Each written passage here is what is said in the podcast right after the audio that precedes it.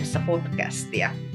Meillä on tänään teemana ketterä työssäoppiminen ja työssäoppiminen ylipäätään. Ja jutellaan vähän siitä, että mistä oikeastaan on kyse ja miksi siihen kannattaisi nyt kiinnittää sit yrityksissäkin enemmän huomiota. Tämä Opiarjessa podcast-sarja on osa Opiarjessa-hanketta, jota Metropolian ammattikorkeakoulu on tehnyt yhteistyössä Vantaan kaupungin kanssa ja hanketta rahoittaa Sitra. Hankkeessa tavoitteena on luoda Vantaan kaupungille ketterän oppimisen malli, jonka avulla työntekijät pääsevät sitten kehittämään omaa osaamistaan siinä työn tekemisen arjen lomassa ja yhteydessä.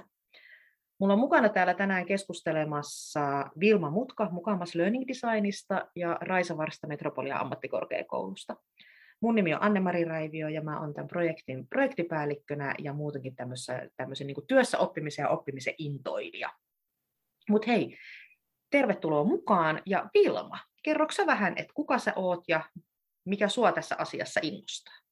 No, ihana olla taas mukana, Annis ja Raisa. Kiitos kutsusta podcastivieraaksi. Ja näistä asioista on, puhun siis työkseni ja, ja tota, kuuntelen työkseni, keskustelutan, jututan työkseni, mutta tota, ää, aivan mahtavaa tämmöistä ajatuksen ilotulitusta päästä taas teidän kanssa tässä podcastissa tekemään. Ää, ajattelen, että olen mukana siksi, koska, koska juuri näistä syistä, mitä sanoit, teen töitä jatkuvan työssä oppimisen niin kuin parissa ja koitetaan valmentaa, fasilitoida työyhteisöjä, jotta niistä tulisi entistäkin oppivampia, ketterämpiä toimimaan muuttuvassa toimintaympäristössä ja, ja myöskin rakentamaan samaan aikaan koko ajan sitä kykyä jatkuvaan oppimiseen ja ja, ja mun mielestä se ketteryys ja toisaalta haluan lisätä siihen joka yhteydessä sen kestävän ajattelutavan. Monessakin mielessä kestävyys on siinä ketteryyden rinnalla tosi oleellinen juttu, jota,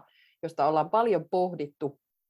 Se sopii tietenkin tähän aikaan niin kuin monestakin tulokulmasta, mutta, mutta tota, määritellään sitä ketteryyttä ja kestävyyttä sitten myöhemmin tässä jaksossa. Mutta ajattelen tällaisena niin kuin liikanimellä paiskattu, että tota, työelämän oppimisaktivisti, niin mä ajattelen, että oppiminen pitää saada ö, nyt viimeistään johtamisen ja, ja, ja työyhteisöjen niin kuin toiminnan ytimeen. Sillä on paljon ö, vielä potentiaalia, kun me opitaan oppimisesta lisää ja opitaan oppimaan, niin me ratkaistaan sillä aika paljon asioita tämän hetken työelämän haasteissa ja, ja tota, kaiken muutoksen, jatkuvan muutoksen keskellä oikeastaan niin muutosjohtaminenkin pitäisi romuttaa ja puhua vaan jatkuvasta oppimisesta.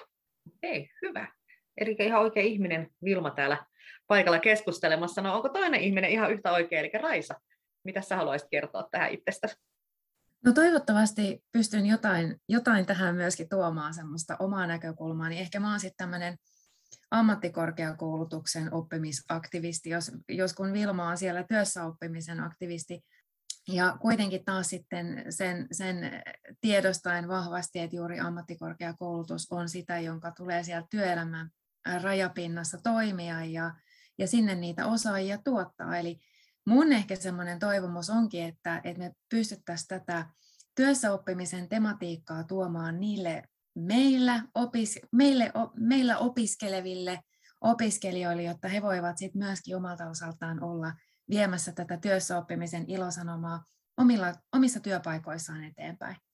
Sillä tavalla lähestyn tätä, itse tätä tematiikkaa.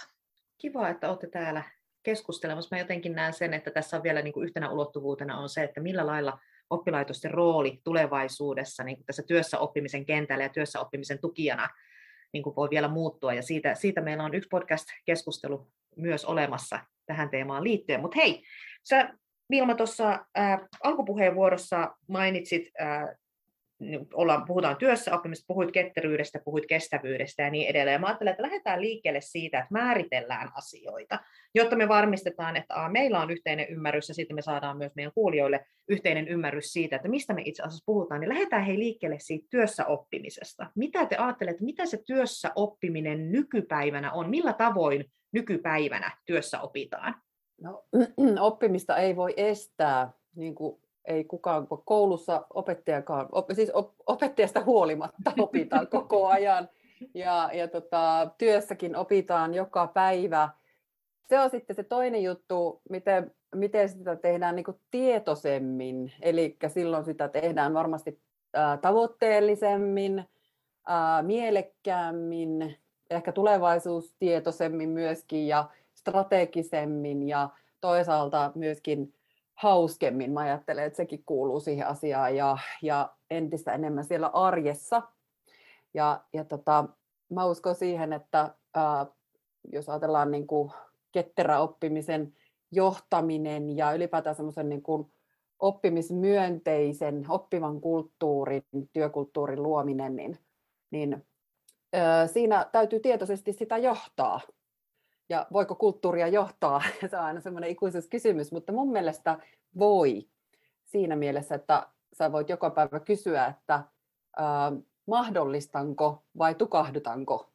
Ja niin kuin jokainen työyhteisön jäsen voi kysyä, ää, mutta tietenkin myöskin johtamisella on tosi painava rooli tässä, että minkälaista esimerkkiä ja, ja toimintatapaa niin kuin juurrutetaan ja, ja niin kuin käytännön työkaluja, minkälaisia työkaluja me käytetään ja miten me ylipäätään, puhutaanko me oppimisesta joka päivä, onko se meidän agendalla, jolloin silloin mahdollisuus olla tietoisesti johdettua ja ikään kuin, että arvostetaanko sitä miten paljon, niin musta siinä on niinku ihan sellaisia asioita, mistä pitää lähteä jokaisessa tiimissä ja jokaisessa työyhteisössä.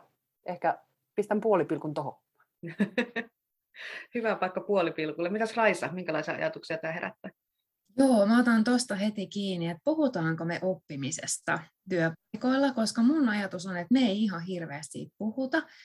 Meillä on ehkä vähän tässä meidän kulttuurissa sellainen ajatus, että opettajat on niitä, jotka puhuu oppimisesta ja oppilaitokset ja siellä tiedetään, miten opitaan ja, ja siellä se oppiminen tapahtuu. Et meillä on pikkusen semmoinen, niin kuin, voisiko sanoa, tämmöinen vähän vanhanaikainen ehkä tämä, tämä tapa puhua oppimisesta. Ja, ja tosiaan kun oppimista tapahtuu sattumalta ja vahingossa, ja mä olen jossain toisessakin podcastissa sen kertonut, että ainakin kaikki, jotka aikuisia kouluttaa, niin tietää, että parhaat opit syntyy tauoilla, eli opettajasta huolimatta. niin, niin niin miten tavallaan, miten meidän pitäisi oppimisesta puhua työpaikoille, että me ymmärrettäisiin, että miten paljon siellä syntyy oppimista. Ja miten me voitaisiin tehdä sitä oppimista näkyväksi niin, että se muodostuisi ihmisille voimavaraksi. Ja sitten toisaalta, miten me korkeakoulut vaikka tai ylipäätään oppilaitokset liitymme siihen keskusteluun niin, että me arvostetaan myöskin sitä oppimista, mitä työpaikoilla on syntynyt, annetaan siihen ehkä joku pieni lisä, lisänäkökulma, uusi ääni, jokin sellainen niin kuin näkymä, joka sit edelleenkin vie sitä oppimista eteenpäin. Et mä toivoisin, että tämä, tämä niin puhe tästä oppimisesta laajenisi, syvenisi ja saisi enemmän ääniä. Anne-Mari, sulla ilmeisesti jotain tähän, tähän suuntaan heräsi. Joo, siis tai, tai tiedä mihinkä suuntaan se heräsi, mutta niin kun nostaisin tässä myös sen näkymän, että kun toisaalta kun me mietitään sitä, että miten me puhutaan oppimisesta, ja Raisa mainitsi on, että se niin kuin aika, ehkä, ehkä voidaan niin kuin helposti ajatella, että se on jotenkin niin kuin semmoista, mitä tehdään kouluissa, ja opettajat opettaa, ja oppilaat oppii, oppii siellä ja niin edelleen. Niin toinen asia, mitä meidän täytyy niin kuin ehkä mun mielestä tarkastella, niin on myös se, että miten me, millä lailla me nähdään se työssä tapahtuva koulutus. Että on niin kuin tavallaan oppiminen ja koulutus, että jollain lailla sitten me aika perinteisesti ehkä ajateltu, että se osaamisen kasvattaminen siellä työyhteisössä, niin se on sitä, että mennään jonnekin ulkopuolelle hankkia koulutusta, ja sitten tullaan niin kuin viisaampana takaisin, ja sitten yhtäkkiä puff, kaikki on niin kuin hirveän paljon paremmin. Ja tätähän nyt on jo tutkittukin niin, että nämä asiathan ei hirveän hyvin välttämättä aina siirry että se, se, mitä opitaan siellä koulutuksessa, ei välttämättä sitten tule sinne arkeen. Eli sitten ruvetaan miettimään sitä, että kun me puhutaan työssä oppimisesta, niin, niin että millä lailla sitä, miten me tehtäisiin näkyväksi se oppiminen, mitä tapahtuu työpaikoilla. Eli mitä, mitä se on, kun mä teen töitä ja mitä osaamista mä kerrytän tässä ja mitä, mitä mä opin. Että sekin niin saisi sen oppimisen arvon, että se ei olisi vain kouluttautumista tai se ei olisi vain niin kuin kehittämistä tai töiden hoitamista, vaan että se saisi myös sen oppimisen arvon ikään kuin. Joo, monta juttua tulee toki mieleen, mutta jos palaan tuohon vielä, että etkö sä kysynyt, että mitä on niin kuin työssä mm, oppiminen? Mm. No, että tavallaan niin kuin se on kaikkea, mitä me tehdään niin kuin työkontekstissa ja työyhteisön jäsenenä ää, niin kuin se on monen, ottaa monia muotoja, mutta et, ö, se liittyy mun mielestä sekä ikään kuin ammattiosaamisen jatkuvaan kehittymiseen, myös niin kuin niiden työelämätaitojen, jotkut puhuu soft skillseistä, mä puhun core skillseistä, eli ydintaidoista. Minusta pehmeät taidot voisi myös romuttaa. Mä paljon romuttelen tänään, mutta ja tota, mä tykkään hirveästi tästä myytin murtamisajatuksesta, koska meillä on tosi paljon myyttejä edelleenkin murrettavana.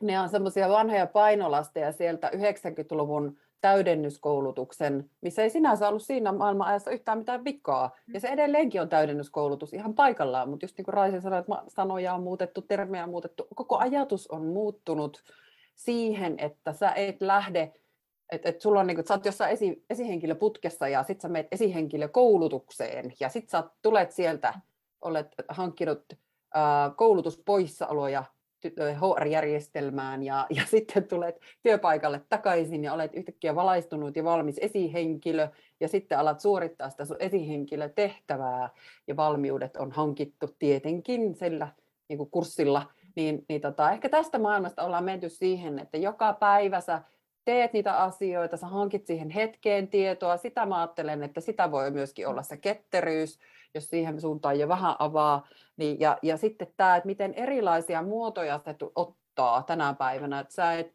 voi olla pelkästään kaikella rakkaudella oppilaitoksia edelleenkin tarvitaan, niiden rooli muuttuu, niin mä itsekin tältä ulkopuolisena ää, valmennus- ja fasilitointi- ja oppimismuotoilutoimiston niin kuin äänellä, kun me tehdään töitä niin kuin, ja tässä rajapinnassa myös usein, että mm. niin sanon, että se oppimis, ää, oppiminen ei kuulu vain koulutusorganisaatioille, vaan oppimisesta oppimisen sanalla puhutaan nimenomaan siellä ihmisten ja organisaatioiden kehittämisen siellä niissä keskusteluissa, ja se ottaa niin monta muotoa, kun mietitään että 70-20-10 malli esimerkiksi, mistä paljon puhutaan, siinä on paljon hyvää, toki kehitettävääkin, mutta se, että se antaa ainakin sen painotusarvon niistä panostuksista. Jos me, halutaan edistää työssä oppimista ja työelämässä oppimista, oppimista ylipäätään, se rajoitu 84 ajalle, niin se, että panostetaanko me siihen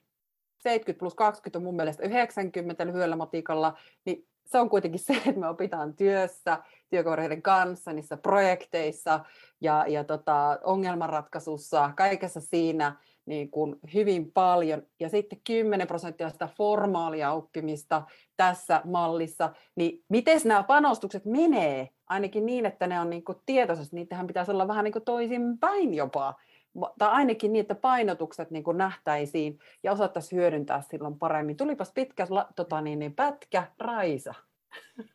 Juuri näin, ja, ja mä ehkä tässä nyt astun heikoille jäille, kun otan tämän näkökulman tähän vielä, että itse asiassa mä kääntäisin tätä ajatusta vielä niin päin, että meillä korkeakouluissa esimerkiksi pitäisi puhua enemmän oppimisesta ja nimenomaan sen oppimisen vaikuttavuudesta. Ja mä jotenkin ajattelen itse, kun olen seurannut, seurannut vaikka Vilma teidän toimintaa ja, ja monien muiden, jotka sitä työssä oppimista fasilitoi, edistää, muotoilee, vie eteenpäin, niin, niin meillä olisi opittavaa siitä, miten te teette ja varmennatte sitä, että se vaikutus syntyy. Ja, ja tämä on nyt niin kuin tavallaan sellainen asia, että mun mielestä ylipäätään tästä oppimisesta puhutaan liian vähän, ja sitä oppimisen ketteryyden ajatusta ja ehkä semmoista ideologiaa ja, ja, ja semmoista niin kuin ketterän oppijan mallia olisi luultavasti hyvä tarkastella myöskin täällä korkeakoulusektorilla vähän tarkemmin. Et että miten tehdään sellaista vaikuttavaa oppimista, joka todella sitten siirtyy sinne ihmisten arkeen ja muuttuu voimavaraksi. Että se ei ole pelkästään ikään kuin semmoinen jonkunlainen käyntikortti johonkin tehtävään, että sulla on lupa nyt tehdä tämmöistä hommaa tai, tai mahdollisuus lähteä jotain asiaa tekemään, vaan se oikeasti olisi voimavara. Ja silloin mun mielestä aivan kriittiseksi muodostuu just se, että kuinka vaikuttavaa se on, mitä me niiden oppijoiden kanssa tehdään, miten se oikeasti on mahdollista siirtää eteenpäin. Ja tässä mä luulen, että meillä on vielä paljon tekemistä.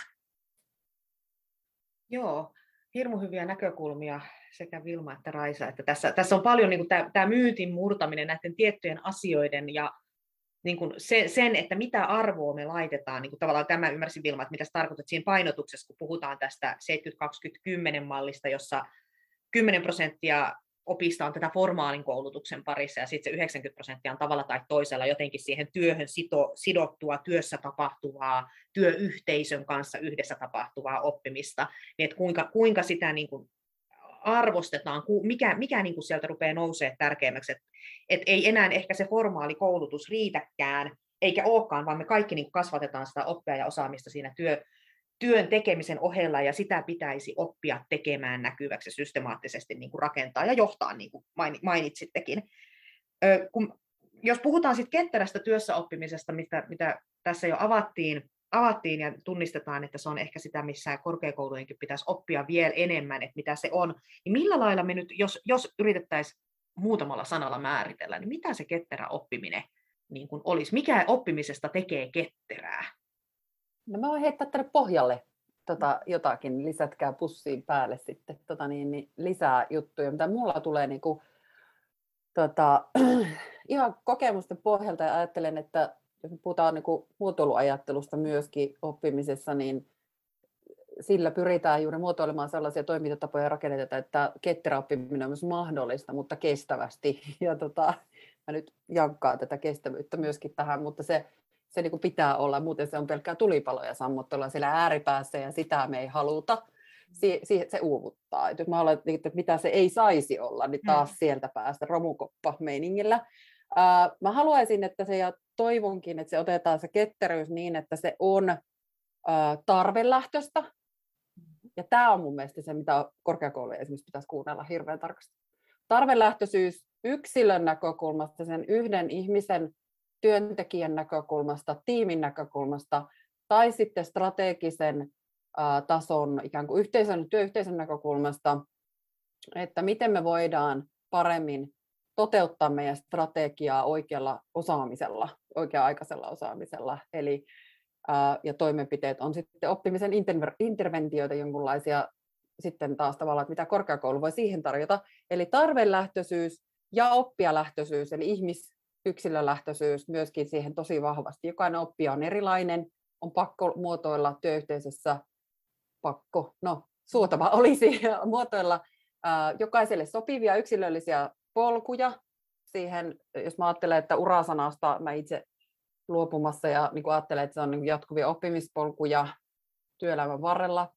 Ja sitten se asiakaslähtöisyys tietenkin liittyy hyvin vahvasti siihen tarvelähtöisyyteen ja, ja myöskin strategian lähtöisyyteen. Et, et, et, niin kuin se on mun mielestä ketterän, ketterän oppimisen niin kuin, ää, tulokulmia, jotka mä ajattelen myöskin, että meille oppimismuotoilussa niin kuin siinä meidän mallissa on tosi tärkeitä myöskin että se, se niinku, äh, takaa sitten paremman ikään kuin myöskin se motivaatio, että se lähtee sieltä niinku tarpeista ja, ja se luo sitä sisäsyntyistä motivaatiota siihen oppimiseen. Kuitenkin ihmiset on ne, jotka oppii, ei organisaatiot. Mm. Tosi hyviä näkökulmia tuohon niin kuin, tavallaan tarpeenmukaiseen oikea-aikaisuuteen ja siihen oppijalähtöisyyteen. Mä, mä ehkä niin kuin lisäisin tuohon vielä sen, että jotenkin se oppiminen on sosiaalista, se on yhteisöllistä, eli, e, e, eli että ei pelkästään niin kuin yhden yksilön, yhden työntekijän oppimismatka tai oppimispolku, vaan että mitä se esimerkiksi voi olla tiimillä, tai miten me varmistetaan siihen se yhteisöllisyys, että sitä oppia oikeasti rupeaa tapahtua, että on se tila reflektoida. Ja sitten nimenomaan just toi, että se on niin kuin semmoista monimuotoistunutta, että se ei ole siis minkään formaalin koulutus, koulutusinstituution käsissä, vaan just niin kuin erilaisten toimijoiden, erilaisten tapojen kautta sitä oppia tehdään tämmöistä epämuodollista oppimista. Mitäs Raisa sulla tulee mieleen tästä? Jota on juurikin se, että, että, että mikä on se tarve. Ja jotenkin mä kaipaisin myöskin, että paitsi totta kai se, että se siis lähtökohtaisesti aina organisaatiossa kysymys on niin kuin sosiaalisesta kontekstista, Toki sit voi miettiä jotain yksinyrittäjää vaikka, että no mutta hänelläkin se oppiminen tapahtuu siinä hänen toimintaympäristössään luultavasti vuorovaikutuksessa sen, sen oman asiakaskunnan ja muun kanssa. Että kyllä, se, kyllä se aina se sosiaalinen näkökulma siellä on. mutta sitten on tärkeää muistaa, että siinä on myöskin se semmoinen inhimillinen näkökulma, ne inhimilliset tarpeet ja se ihmisyys. Ja jotenkin sen ihmiskäsityksen tarkastelu on mun mielestä tässä myöskin hirmu tärkeä, että me ei niinku unohdeta sitä sitä yksilöä ja sitä ihmistä, vaikka se oppiminen on sitä sosiaalista ja, ja tapahtuu vuorovaikutuksessa ja, ja siinä on tärkeitä ne niin kuin rakenteet, joita sen ihmisen ympärillä on. Mutta myöskin mun mielestä me turhan vähän puhutaan siitä, että mikä on se meidän ihmiskäsitys. Ja, ja tähän törmään myöskin paljon sitten, kun menen vaikka sellaisiin organisaatioihin, joissa on syntynyt jotain ristiriitatilanteita tai haasteita, niin, niin usein mä törmään siellä semmoiseen aika kapeeseen ihmiskäsitykseen. Ja, ja siitä syntyy sitten ne, ne semmoiset tilanteet, että jumitetaan ja, ja tarvittaisiin jotain uutta, uutta oppia ja uusia asenteita. Ja nyt jotenkin pitäisi tämä, vatkaaminen täällä lopettaa, niin, niin, niin tämä, tämän ihmis, ihmisyyden ymmärryksen lisääminen ja ihmiskäsityksen tarkastelu voisi olla aika tärkeää. Joo, ehkä tässä niin kuin voi, mä niin jotenkin hahmottaa tätä sillä lailla, että oli Karolina Jarenko Filosofia Akatemia blogi tekstissä hahmottanut sitä, että kun puhutaan työssä oppimisesta, että on niin kuin tavallaan kolme eri tietyllä lailla niin kuin tasoa, että, että siellä on toisaalta se, se, niin kuin se perinteinen tämmöinen HR-yksikön toiminta, että missä katsotaan, että strategia näin, strategia vaatii tämmöistä osaamista, missä, missä meillä ne osaamiset on, mitä meiltä puuttuu, mistä me löydetään kouluttaja, joka tulee meille sen osaamisen antamaan. Et se on niin kuin yksi taso ja se on edelleen voi hyvin ja on olemassa ja sinne on varmasti paikkansa. Sitten toinen taso on, on, on tätä tällaista, että jokaisen niin kuin työntekijän tämmöinen yksilöllisen, on se nyt sitten, käytän nyt tässä sitä urasanaa, vaikka Vilma oli sitä jo romuttamassa tuossa, mutta tietyllä lailla sen niin kuin oman urapolun ja urakehityksen tukeminen, jonkinlainen semmoinen, että mitä ne sun haaveet, unelmat on, miten sä voisit tässä meidän työyhteisössä ikään kuin niitä, niitä osaamisia kehittää, jotka veis sua niin kuin kohti niitä tavoitteita ja unelmia, mitä sulla on. Ja sitten se kolmas taso on tämä tämmöinen niin työn ohessa tapahtuva ketterä arjen oppiminen, mikä niin kuin mun päässä hyvin yksinkertaistaen on sitä, että, että A on asia, joka mun pitää hoitaa, huomaan, multa puuttuu siihen osaaminen, rupean miettimään, mistä mä sen osaamisen haen, jotta mä saan sen asian vietyä eteenpäin. Ja se, mikä tekee tästä niin kuin tämmöisen systemaattisen oppimisprosessin, niin on, että me ruvetaan valaseen näitä oppimisen hetkiä, me ruvetaan sanottaa sitä osaamista, mitä siinä kerrytetään. Että tämä on niin yksi tapa tarkastella, ja, ja, ja niin kuin jotenkin tuli tässä semmoisena niin ehkä yhteenvetona siitä, että mitä me nyt ollaan tässä jo nostettu keskusteluun. Joo, siis ihan semmoinen ikään kuin yksi konkreettinen esimerkki, lisäys tähän, että miksi tämä on tosi tärkeää, niin tällä hetkellä monet organisaatiot on siinä tilanteessa, että on vaikka aika kovaa eläköitymistä, että se eläköitymistahti on, on monessa paikassa nyt hurja, ja siinä on mieletön tarve työssä oppimiselle, ketterälle työssä oppimiselle, mutta sitä ei juurikaan tapahdu, sitä ei ohjata, siihen ei kiinnitetä hirveästi huomiota, menetetään valtavan hyvää osaamista ja, ja samaan aikaan mun mielestä myöskin, kun mä puhuin tästä ihmiskäsityksestä, mm. niin se kertoo jotain todella rumaa mun mielestä siitä, että niitä ihmisiä, jotka on palveluorganisaatiota, niin heitä ei sit siinä, siinä niin kuin työuran loppupäätteessä niin ei, ei ikään kuin kuultaskaan. Ikään kuin heitä jätetään se, se hyvä osaaminen keräilemättä tämmöisellä ketterällä työssäoppimisen tyyppisellä, jotenkin mä ajattelin, että semmoinen tähän sopisi hyvin, mm. niin, niin ikään kuin ihminen on sitten tarpeeton, kun hän ei enää sieltä organisaatiosta ovesta sisään astu, niin tämä on nyt vähän kärjistetty, mutta tältä mun mielestä tilanne tällä hetkellä näyttää. Ja tähän ratkaisu on työssä oppiminen. Mä voisin vielä taas jatkaa, ja just työssä oppiminen ja tavallaan se, miten siellä on oppimisen jakaminen ylipäätään rakennettu. Ja mä ajattelen sitten, että jos ehkä yksinkertaistaa sitä, sitä että, että tota, mitä me tarkoitan sillä kestävyydellä, niin on just se, että semmoinen jatkuva tarpeeseen oppiminen myöskin on tosi uuvuttavaa. Me ollaan sitä, että tässä koettu, tulee yhtäkkiä muuttuvia tarpeita, niin sehän on aika rankkaa touhua. Tämä, tämä esimerkiksi pandemiassa tosi paljon uusia asioita on, on omaksuttu, eikä pelkästään ole näitä digitaalisia työkaluja, vaan ylipäätäänkin työntekemisen tapoja on jouduttu tarkastelemaan, ja luojan kiitos on. Tämä on ollut hyvä kriisi pitkällä tähtäimellä, jos ajatellaan niin työelämän kehittämisen kannalta. Tämä on pakottanut tarkastelemaan asioita ja myöskin tämän niin kuin yhteisöllisyyden, jaksamisen, hyvinvoinnin, näiden asioiden, joilla on ihan suora linkki työssä kehittymiseen, ammattilaisena kehittymiseen, äh, työssä jaksamiseen ja, ja tota, sitä kautta niin kuin oppimiseen ja äh, jatkuvaan yhdessä kehittämiseen myöskin, niin ihan suora linkki, että ne tavat on onneksi, tässä on paljon jouduttu pois oppimaan, hyvä, ja, ja pidetään niistä jutuista kiinni, ja toki siellä on sitten jäänyt, on, jäämme kaipaamaan, edelleenkin kaipaamme niitä hetkiä, että me päästään aidosti oikeasti hypistelemään niitä postitteja yhdessä, mutta, mutta se tulee se aika ja niitä on kuitenkin virtuaalisena tarjolla, niin ehkä tässä nyt ajattelen niin kuin summa summarum, niin tämmöisen ajatusvirran kautta, niin sitä, että mitä se kestävyys voisi tässä niin kuin ketteryyden niin kuin tasapainottavana tekijänä niin on just se, että me samaan aikaan rakennetaan niitä oppimisen taitoja ja niitä kyvykkyyksiä sinne organisaatioon, ja me ei tulla pärjäämään ilman niitä, ja tavallaan se on sitä tulevaisuustietoista tekemistä, se on se semmoinen strateginen investointi, kun me lähdetään tekemään oppivaa, millä nimellä nyt sitten kutsutaan, oppiva työyhteisö, oppiva ää, organisaatio, tähän päivään päivitettynä, ja 3.0 vähintään ja, ja, ja se tämmöinen niin kuin oppiva kulttuuri. Mitä se tarkoittaa? Se on sitten toisen podcastin aihe, mutta, mutta se, että se, se niin kuin tarkoittaa ajattelun jumppaamista, oppimisesta paljon puhumista, se tarkoittaa yksinkertaisia asioita, pieniä tekoja arjessa ja, ja se, että se mahdollistaa niin kuin sen päivittäisen ketterän oppimisen, että siellä on lupa oppia, taas mennään, voidaan puhua näistä lupa-asioista, että täytyy olla niin kuin lupa kysyä, lupa kuunnella, lupa, lupa sanoa myös ei, pois oppia ja, ja, tota, niin kuin, ja, ja, ja tota, lupa tämmöiselle niin kuin pysähtymiselle ja uudelleen arvioinnille. Se monesti niin kuin, ja on jäänyt puuttumaan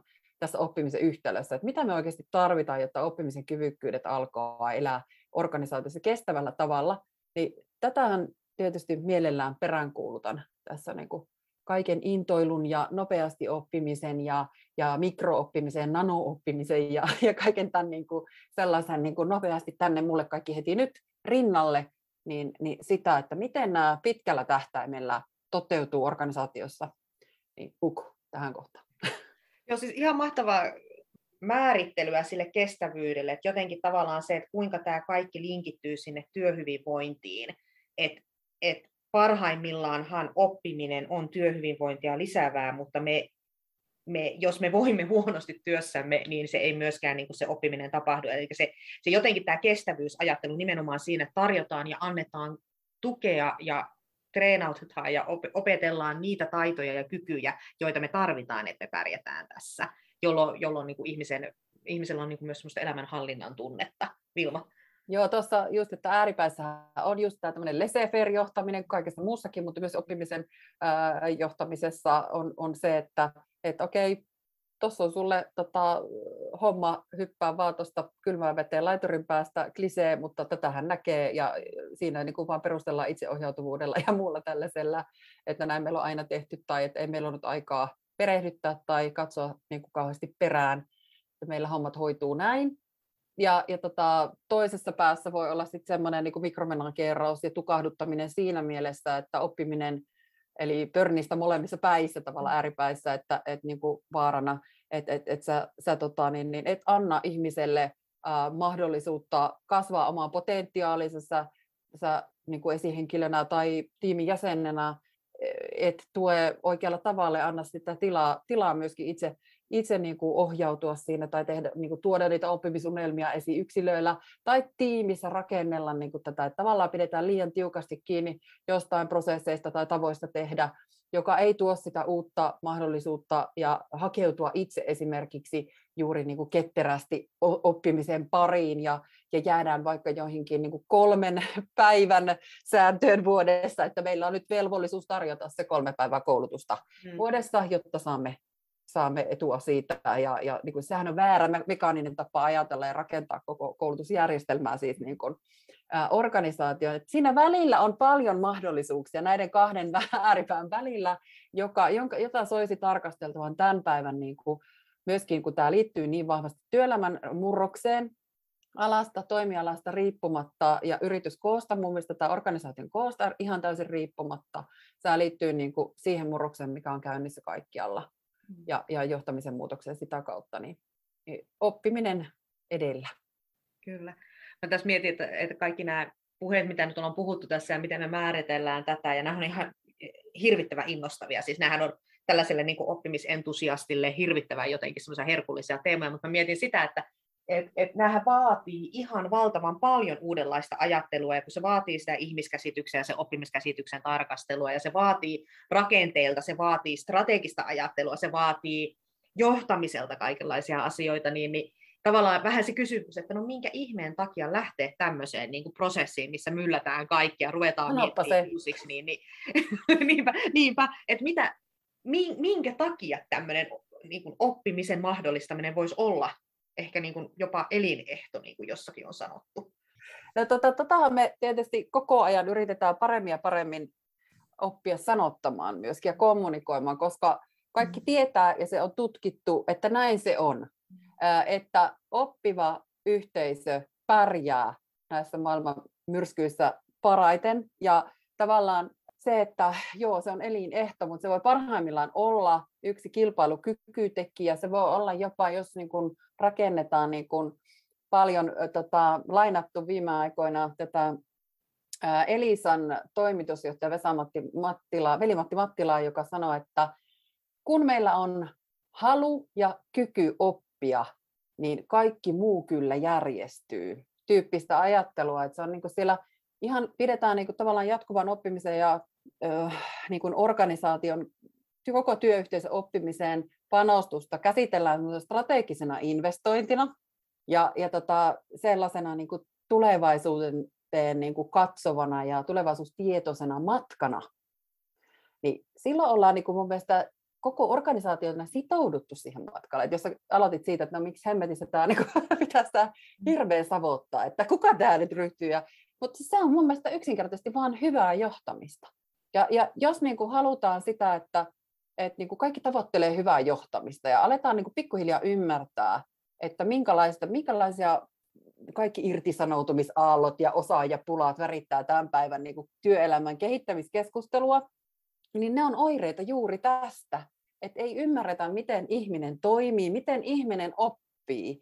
Ja, ja siihen liittyy paljon niin kuin, to, toki tämmöistä niin kuin psykologia, käyttäytymistieteitä, kasvatustieteitä. Mä olen sanonutkin, että mä toivoisin, että tämän päivän ja tulevan, tulevat johtajaksi haluavat ja johtajiksi itsensä niin kuin kutsumuksen tuntevat, niin, niin ryntäisi kasvatustieteiden kurssille.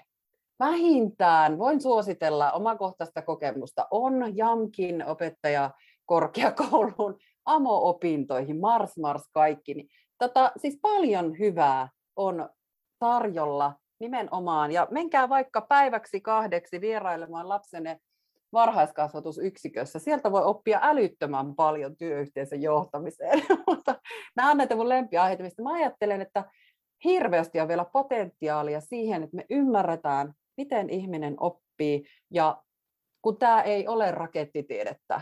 Kaikilla meillä on mahdollisuus kehittyä, jos me halutaan johtajuuden polulla kehittyä ja rakentaa oppivaa työyhteisöä, niin me voidaan ammentaa tosi monesta lähteestä.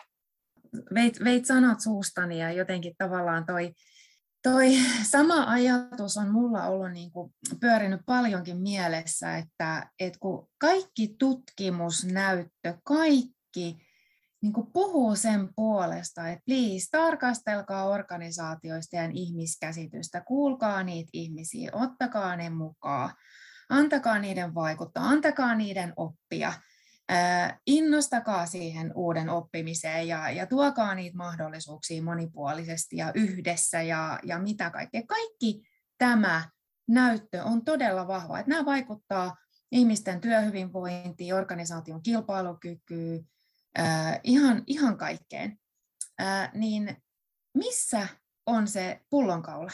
Niin kuin, mihin pitäisi tökätä?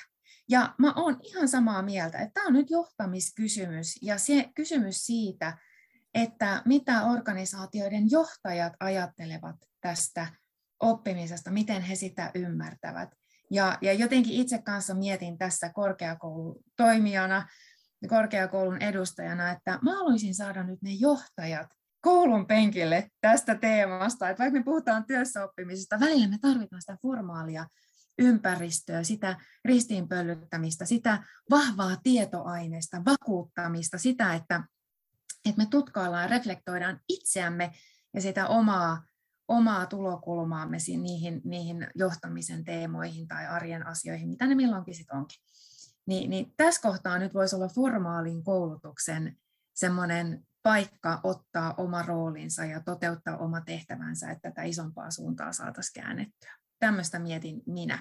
No superhienoa ja, ja tota, tuplapeukku tälle ja tota, ehdottomasti tässä, tässä niin kuin kaikilla tavoin vähintään hengessä mukana. Ja, ja tota, se on nimenomaan johtamiskysymys ja mä joskus muistan, itse asiassa yhtäkkiä muistin, että tota, omissa opeopinnoissa myöskin tota, niin, niin aikanaan niin myöskin haastoin Jamkia tähän, että miten te haastatte tai miten te vastaatte tähän, tähän niin kuin johtamiskysymyksen, niin kuin, koska toki ää, se koulutus, jossa ää, niin kuin, ammatillisen opettajaopinnot, niin se tarjoaa paljon, paljon niin kuin, ää, työelämän kehittämiseen ää, työkaluja, mutta varsinaisesti siihen se ei ole syntynyt eikä synnytetty. Ja me tietysti ajatellaan, että mutta oppiminen ja oppimisen johtamisen taidot ja ylipäätään, että johtaja itse aloittaa siitä, jotta voi johtaa muita, niin on tarve, niin kuin tarve ymmärtää, miten mä johdan itse omaa oppimistani.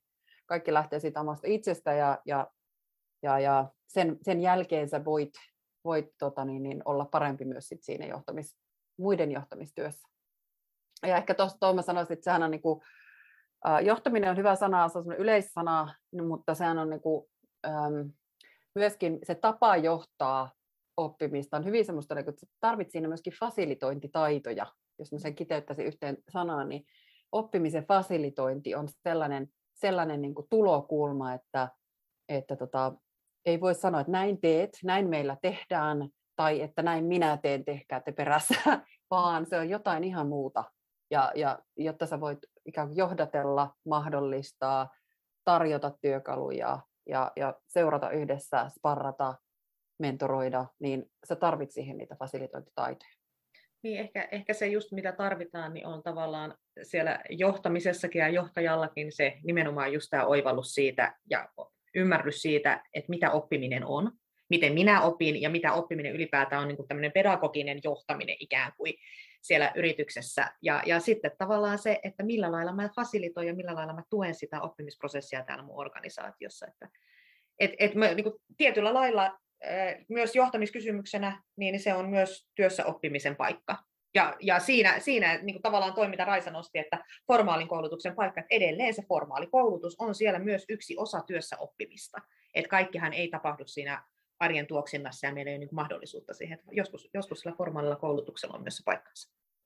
Ja tuossa mä ottaisin, niin kuin, että mitä formaali joo, niin kuin tavallaan tarkoittaa, ja semmoinen määrämuotoinen, jossa on joku projekti, joka tehdään niin kuin, ehkä yksilöinä tai ryhmänä, ja, ja tota, ryhmä vähintään tukena niille yksilöille. Se on hirveän tärkeä juttu, äh, jos sä lähdet MBA-opintoihin, mihin tahansa sä lähdet, niin se ryhmän tuki on mielettömän mm. tärkeää, ja tätähän korkeakoulussa voisi suoda enemmänkin, että sitä dynamiikkaa osattaisiin paremmin hyödyntää ja tiimioppimisen elementtejä siellä, koska työelämässä on myöskin näitä omia akatemioita ja omaa niin kuin, valtavasti viime aikoina taas niin kuin, tullut lisää sitä, mikä ei ole uusi keksintö, mutta osaajapulasta johtuen, niin IT-ala esimerkiksi itse ottaa tosi vahvasti vastuuta tämän hetken mm. täydennyskoulutuksesta, houkutellaan töihin meille, hei, että sinä jos tunnet, että sinussa on potentiaalia alalle, niin tervetuloa, saat tervetullut keskeeräisenä meille oppimaan. Tässä on myöskin mun mielestä tosi paljon mm. viisautta. Se haastaa mun mielestä oppilaitoksia sille hyvällä tavalla tähän tarvelähtöisyyteen ja näkee sen tarpeen ja nopeuden ja ketteryyden myöskin siinä tarjoaman kehittämisessä ja muotoilussa. Ja tämänkin parissa oppilaitosten kanssa niin töitä tehneenä, niin tiedän, että se, se on iso, iso juttu eikä pelkästään nyt hetken aikaa tässä IT-buumissa ja osaajapulaan liittyen, vaan se tulee jatkumaan ja se, se niin kuin vaatii erilaista osaamista myös sitten myöskin siihen niin kuin muotoilupuoleen, siihen asiakkaan ymmärtämiseen.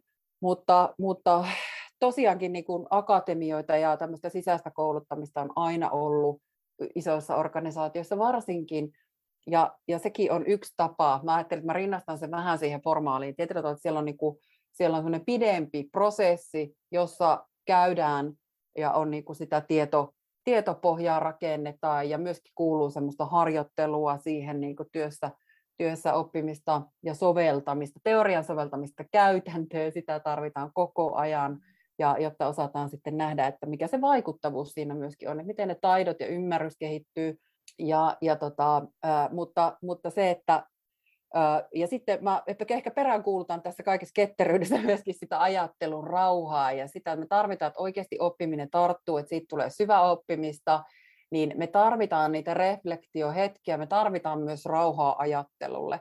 Ja se on niin kuin pakko sanoa, että jos nyt yksi asia, niin raivataan tilaa reflektiolle ja, ja jos niin kuin mitään muuta, niin me ruvetaan niin siitä päästä, meidän pakko purkaa jotain, antaa tilaa ajattelulle, ää, fiksulle ihmisille, joita me ollaan palkattu töihin, ää, koska muuten ei voi rakentaa mitään siihen niin kuin ihan tavallaan semmoisen turvoksissa olevan arjen päälle.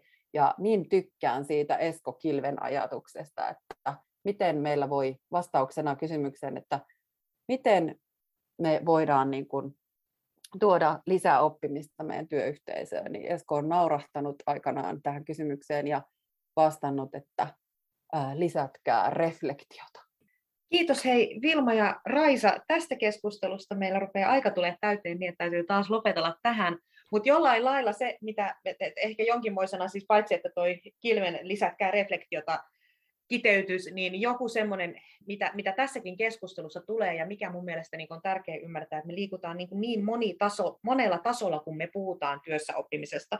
Tässäkin keskustelussa me ollaan niin otettu kantaa yksilö, yksilön oppimisvalmiuksiin, mindsettiin, taitoihin, niin tavallaan oppimisen taitoihin. Sitten me toisaalta on puhuttu niin organisaatiotasosta sieltä, niin kuin, mitä se tiimit on tai johtaminen, miten se näkyy siellä strategiassa, miten se on semmoista oppimiskulttuurin luomista. Ja sitten me ollaan ruvettu tarkastelemaan myös siitä niin kuin tavallaan organisaatiosta ulospäin, että mitä kehittäjäkumppaneita, onko siellä oppilaitoksia, onko siellä mukamas learning designin kaltaisia oppimismuotoilukehittäjäkumppaneita, oppimiskumppaneita niin kuin sparraamassa sitä, sitä. Ja sitten toisaalta myös se, että mitä ne, niin kuin ne verkostot siitä, kun lähdetään ulospäin hyödyntämään verkostoja, on se sitten yksilön omat verkostot tai organisaation verkostot siinä oppimisessa. Ja tähän, tästä mulla tulee niin kuin mieleen, mm, Tapio Huttula on tarkastellut sitä, että mitä on niin kuin asiantuntijuus ja miten asiantuntijuus on muuttunut ajassa. Et aikaisemmin niin ajateltiin, että niin hyvä asiantuntija on ollut ulottuvuudella ei kykene hoitaa omiansa itseohjautuvasti ja omatoimisesti, kykenee omatoimisesti hoitaa ja itseohjautuvasti hoitaa hommansa. Tämä on ollut se perinteinen tapa tarkastella. Mutta nythän siihen on ruvennut rakentumaan niin kuin lisäkerroksia niin, että se hyvä asiantuntija on sellainen, joka niin kuin verkottuu, joka ymmärtää olevansa osa yhteisöä, jonka mindsetti on se, että mitä minä, miten minä hyödytän tätä yhteisöä. Ja samaan aikaan sehän saa sieltä yhteisöstä takaisinpäin. Niin mä jotenkin näen myös, että tämä on se kun ajatus, mikä organisaatioissa myös täytyy olla, että meidän täytyy kurottua meistä ulospäin. Me ollaan yhdessä enemmän kuin yksin. Ja se ei ole mitään keneltäkään pois, että me yhdessä lähdemme ratkoon näitä asioita ja lähdemme yhdessä oppimaan näiden asioiden parissa. Tähän saatte vielä viimeiset kommentit ennen kuin lopetetaan ja sitten, sitten kiittelen teitä. Mä sanon vaan, että aamen ja tuplapeukku ja sydän perää. Hyvä, hyvät kommentit, tuo voisi yhtyä helposti ja, ja toi oli hyvä toi asiantuntijuuden kehittyminen. Mä niin ajattelen, että siihen voisi heittää vielä yhden, yhden mahtavan. Tässä oli viitattu, viitattu, tästä on kirjoitettu ketterästä ja oppimisesta viime aikoina niin kuin ylipäätään niin hyviä kirjoja. Tänä, on, tänä syksynä 2021 armovuonna niin on ollut ilo nähdä, että siellä on tullut niin kuin kirjoja, kirjoja paljon tota, ulos oppimisen ja työelämän oppimisen tiimoilta. Ja yksi, yksi tietysti tulee nyt tästä mieleen tästä niin kuin, äh, Hanna niin tämä uteliaisuus, äh, on niin kuin uteliaisuustaitona äh, kirja, kun oppiminen on tietämistä tärkeämpää. Tämä, mun, tämä tuli vielä tuossa niin asiantuntijuuden. Mitä se osaamisen, miten osaamisen kerryttäminen ja asiantuntijana ja ylipäätään niin ammattilaisena kasvaminen, kehittyminen on, että sulla säilyy se semmoinen niin kuin halu, halu oppia jatkuvasti ja sä näet, että sulla on niin se sisäsyntyinen motivaatio, että sä haluat tietää omasta työstäsi lisää ja, ja toimintatapoja kehittää. Että oletko sä niin kuin osaaja ja asiantuntija identiteetillä vai oletko sä semmoisella jatkuvan oppijan identiteetillä niin kuin liikkeellä, niin mun mielestä mä vähän niin toisille sanoin tätä Tapion sanomaa mm. myöskin komppaan, että Hannalla on hyvä, hyvä kirja kyllä, kyllä kaikille kirjavinkkinä niin näiden muiden hyvien niin kuin tota, lisäksi. Joo, hyvä. Niin kuin tietyllä lailla se uteliaisuus, joka ei voi niin kuin jalostua tai se, se, se voi niin kuin tulostua jo miksikään, jos ei meillä ole sitä tilaa sille reflektiolle. Eli että tämä takaisin siihen Vilma, mitä sanoit, että jos me jostain lähdetään liikkeelle, niin raivataan sitä tilaa sille reflektiolle. Jotta Yksin se ja yhdessä. Niin, Kyllä. nimenomaan, juuri näin. Hei, kiitos Vilma ja kiitos Raisa. Tämä oli taas annostava, annostava, innostava keskustelu teidän kanssa ja ajatukset taas lähti surraamaan seuraaviin podcast-teemoihin. Ah, aina niitä syntyy lisää.